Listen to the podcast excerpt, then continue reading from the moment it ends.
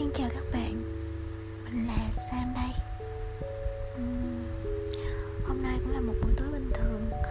Thì mình muốn làm kênh podcast này rất là lâu rồi.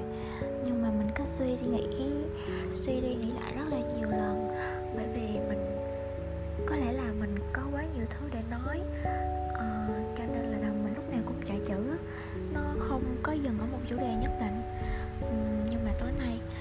định là mình sẽ